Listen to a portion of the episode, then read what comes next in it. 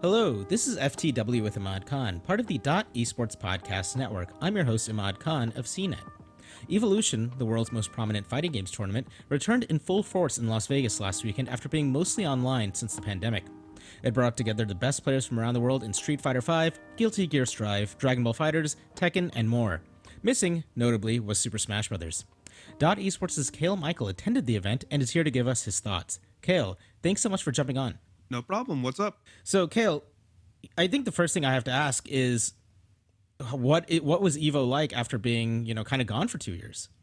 I'd say that everybody was just kind of happy to be around the Mhm. event and be around people again. Uh, because for a lot of people, especially the people who started playing online, this was kind of their first big offline event. Uh, all the top right. players that I interviewed, all the people that I was catching up with, really said that they were just happy to see everyone again, get a chance to compete, play friendlies. Uh, there was a big focus this time um, on like people being able to bring their own sticks and play each other. Uh, Mhm. There was an arcade to play old games together. Lots of lots of interaction opportunities just to kind of catch up, I guess. And I know a lot of people were really happy that they were able to see people that they hadn't seen in years, um, play against people that they probably hadn't played against in years, uh, even if it was just uh, offline versus on- online. Uh, and there were just a lot of people that were happy to like have fans come up to them and take pictures or just chat it up. Uh, a lot of developers were there, uh, especially for like MultiVersus and um, some of the uh, Western developed games that were just there and talking to people all weekend. So it was really cool to see kind of the the return to. I mean, we've had CEO, we've had Combo Breaker, but everybody knows that Evo's kind of like the end all be all in terms of who shows up uh, Mhm. especially for international travel. So I know that a lot of people were just really happy to see a ton of people that they might not have seen at uh, previous events, even the ones that are just returned offline. Did it have the same energy and electricity as past events? Compared to Evo 2019, I'd Mhm. say it really depends. I know that um a lot a lot of the games were different, so you can't really compare one to one. Sure. But for like Dragon Ball Fighter Z, like it had the same time slot as last time. It was the the ending event on Saturday. Uh, I Mhm. think the in terms of where the where the stages were, where all the people could, uh, the stage layout was a lot was pretty different. Like there was only one stage on one end this time for the main stage, Mhm. uh, and there was no tournament overlap in terms of finals.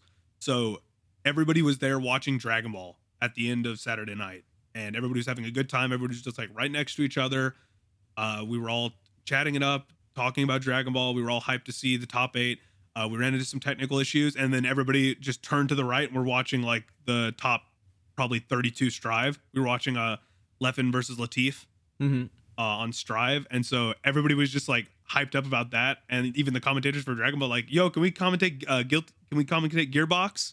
uh, and obviously production said no because they were trying to get Dragon Ball, but everybody's just like, oh, that sucks because everybody, like everybody in the venue is watching Guilty Gear because it's the last pools going on because that had Mhm. the most players. So like the, throughout the entire weekend, you just have, the, I mean, the amazing vibe of Evo where everything's just in one venue where you've got like all these big stages playing like one of each of uh, the the big name pools, and then you've got like all the setups that people are just running around to trying to catch their favorite players. You've got people playing friendlies on them uh top players talking to their uh talking to their friends and talking to people taking pictures with fans. Like the the energy was brought I, I i would say it was better just because there was more hype around being back. Like Yeah. the the the masks and everything uh probably kept it from being as loud. But i do think that in terms of like the people that were excited to be there and people staying up late to play friendlies and just watch fighting games uh, i'd say it was probably better than 2019 And from watching the streams online, there seemed to be really good mask discipline.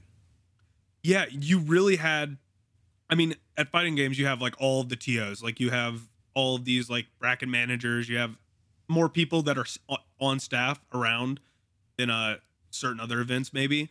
So like if they saw someone without a mask um especially like if you were at a stage uh you were gonna get called out on it. Interesting. uh, I know at um Dragon Ball Finals there was someone like cheering up at the front who apparently lost their mask and they were getting chastised, but like they didn't get chastised and like thrown out of the venue right away. Like one of the guys called over someone else and they had an extra mask to give them.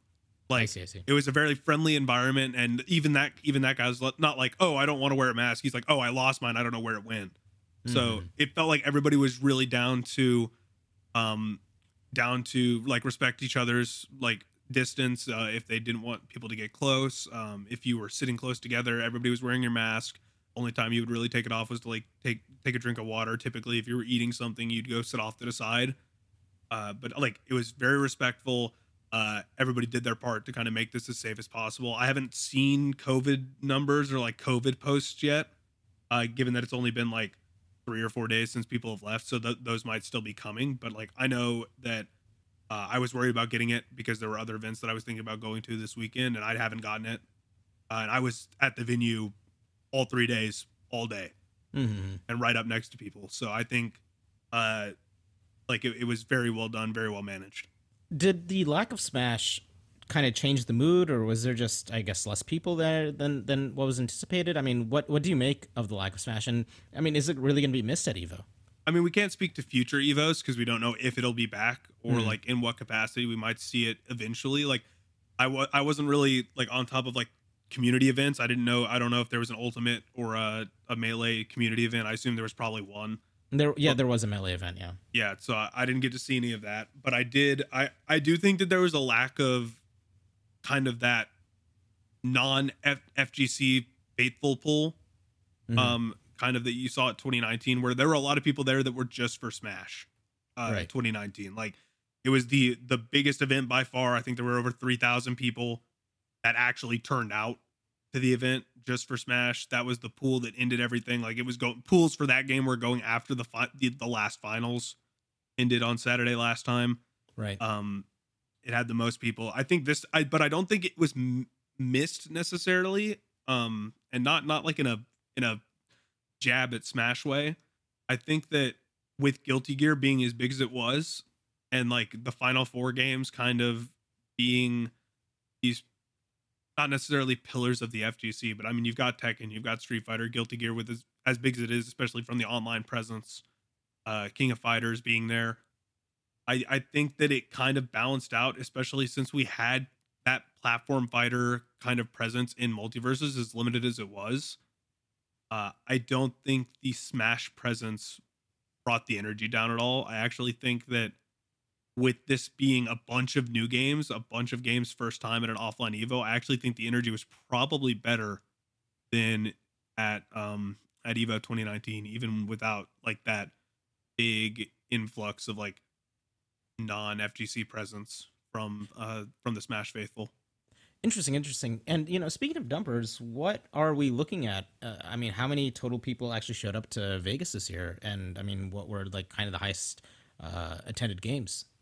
Well, I mean, in terms of uh highest attended uh, attended games, that was really easy to tell because the way the Evo team did it this year was the games that were uh it basically went in ascending order. So the game with the lowest number of entrants would end on Friday, and then the games with the highest number of entrants would end on Championship Sunday. So Mhm. you kind of go from Skullgirls, uh, which I believe had just under 300, Mhm. uh, and then you kind of scale up from there. You have, um, you have Mortal Kombat at just under like 500 ish. You have Melty Blood just over 400, uh, and then you go from there. You're closing out Saturday with uh, with Granblue at just over 500, and Dragon Ball, which kind of set it itself like right under the uh, the Sunday mark with that just over 600.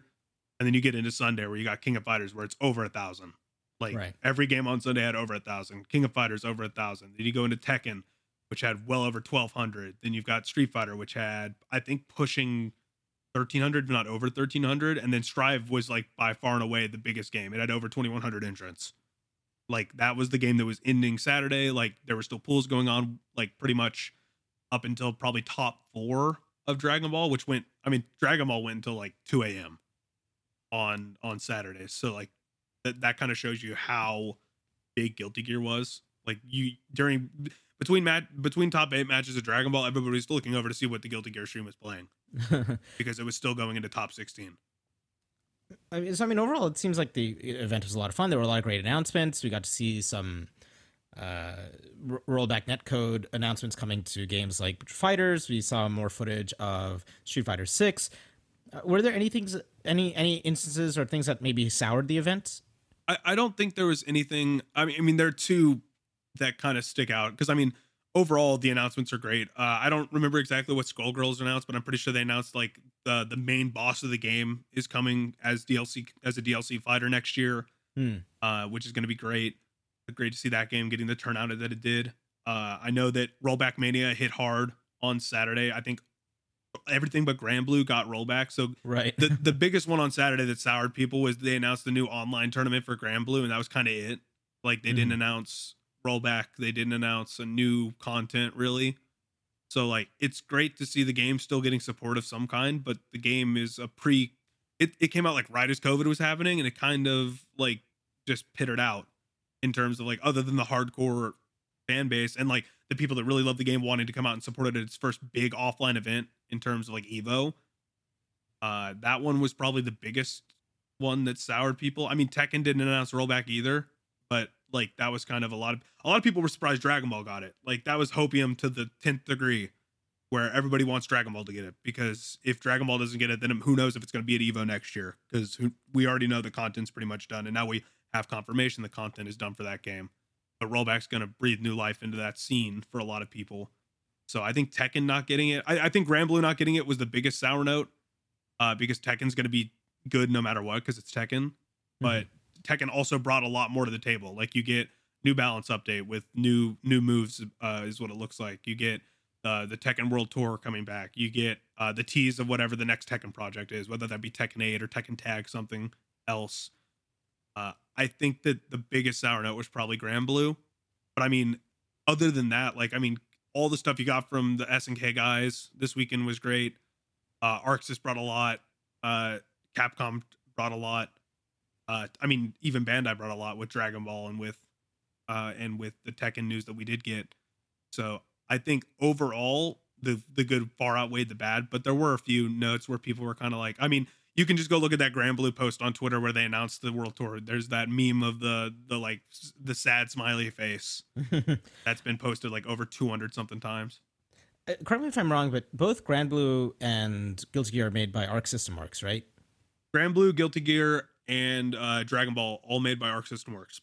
Right, right, right. And it seems that Dragon, like Dragon Ball, has this deep, decades-long fan base. Um, so as this Guilty Gear, right? It's been it's been a series for a while. While Granblue is more like a fighting game spin-off of another property that's mm. really popular in Japan, but not so much in the in, in the U.S. Right? So do you think that Arc System is you know putting effort in these two other games that are just I guess clearly just have greater fan bases and greater support at the moment versus like one that's a bit more niche. Actually, the the the way you said that kind of speaks for itself. Where it's not Arc System Works making the decisions outside of the Arc System Works published games. So Dragon Ball was developed by ArcSys, but it was published by Bandai. So Bandai is putting up the money to put rollback in. Oh, and I see, Bandai I see. is putting up the money to put rollback into um, Dragon Ball. ArcSys has been going back and putting rollback into basically everything that saw as an online presence. Like mm-hmm. you've got all the BlazBlue, uh, you got BlazBlue Central Fiction, BlazBlue Cross Tag Battle, uh, Guilty Gear. I think the last two Guilty Gear games got it.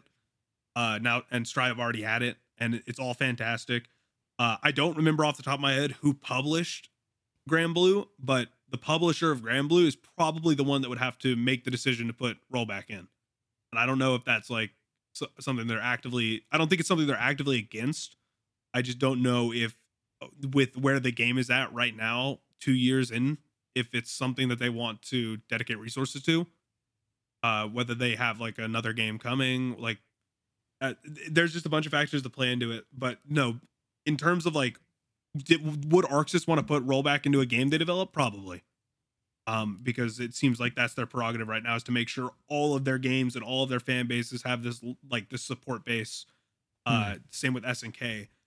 Uh, the the publisher of the game has to be the one to kind of put forth the effort putting in rollback which i assume is the case for dragon ball uh, they have to be the ones to fund that uh, because arcsys isn't the arcsys just developed the game they, they're not the ones maintaining it essentially i see i see the the the thing that i was surprised about uh, was the announcement of Evo Japan that Evo Japan is coming back next year. Uh, and the reason that surprised me is that Japan itself still has very strict COVID measures. Tourism is still very, very restrictive. Uh, I I would imagine that the Japanese players that did fly out for Evo are going to have to fly back under uh, strict guidelines and testing, and will have to go into quarantine immediately. Uh, I, I, mean, have we heard? I mean, I guess is there was there excitement around Evo Japan? Do you think a lot of international players will even have the opportunity to go, or are we just kind of like playing wait and see to see how the situation will be in 2023?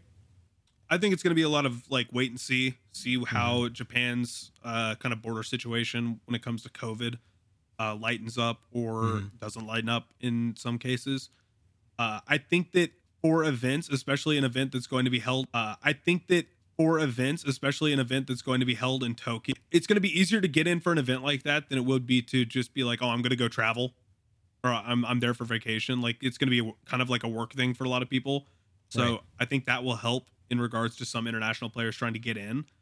But uh, I mean, the excitement was there. Like everybody was super pumped to see Evo Japan coming back, even if it even if there is a limited international presence, like having Evo for the Japanese players uh, in Tokyo is going to be super hype. Um, but the idea that it's just kind of like gonna be there and it's gonna happen the same as Evo happened here, uh, or in Vegas, uh, is kind of up in the air right now, especially with how uh, Japan has been like kind of treating the whole situation around uh, people coming over for leisure. Uh, I guess it's really going to depend on how the event like manages itself. Uh, hmm. I don't hmm. know how much of that is going to be on the Evo team, how much of that is going to be on uh, the people uh, trying to get in to compete, like going for like maybe go in from a like a, a work standpoint versus like uh, just a travel standpoint. I don't I don't know. I'm not an expert there, but I think that uh, I, I think that the next probably six months or so, when we're still learning about like the details about the event, what games are going to be there, I think that that's going to be pretty important to see where Japan kind of ends up on the spectrum of allowing people in to at least into Tokyo to compete. Well, with that, Kale, thanks so much for jumping onto the show. No problem. And that was FTW with Ahmad Khan, part of the Dot Esports Podcast Network. If you enjoyed the show, please rate and share. To follow Kale and keep up to date on Dota, the FGC, Pokemon, and Yu-Gi-Oh, you can find him at XJustified on Twitter. To follow me and my work over at CNET, you can find me at Imad on Twitter. And with that, we'll catch you guys next week.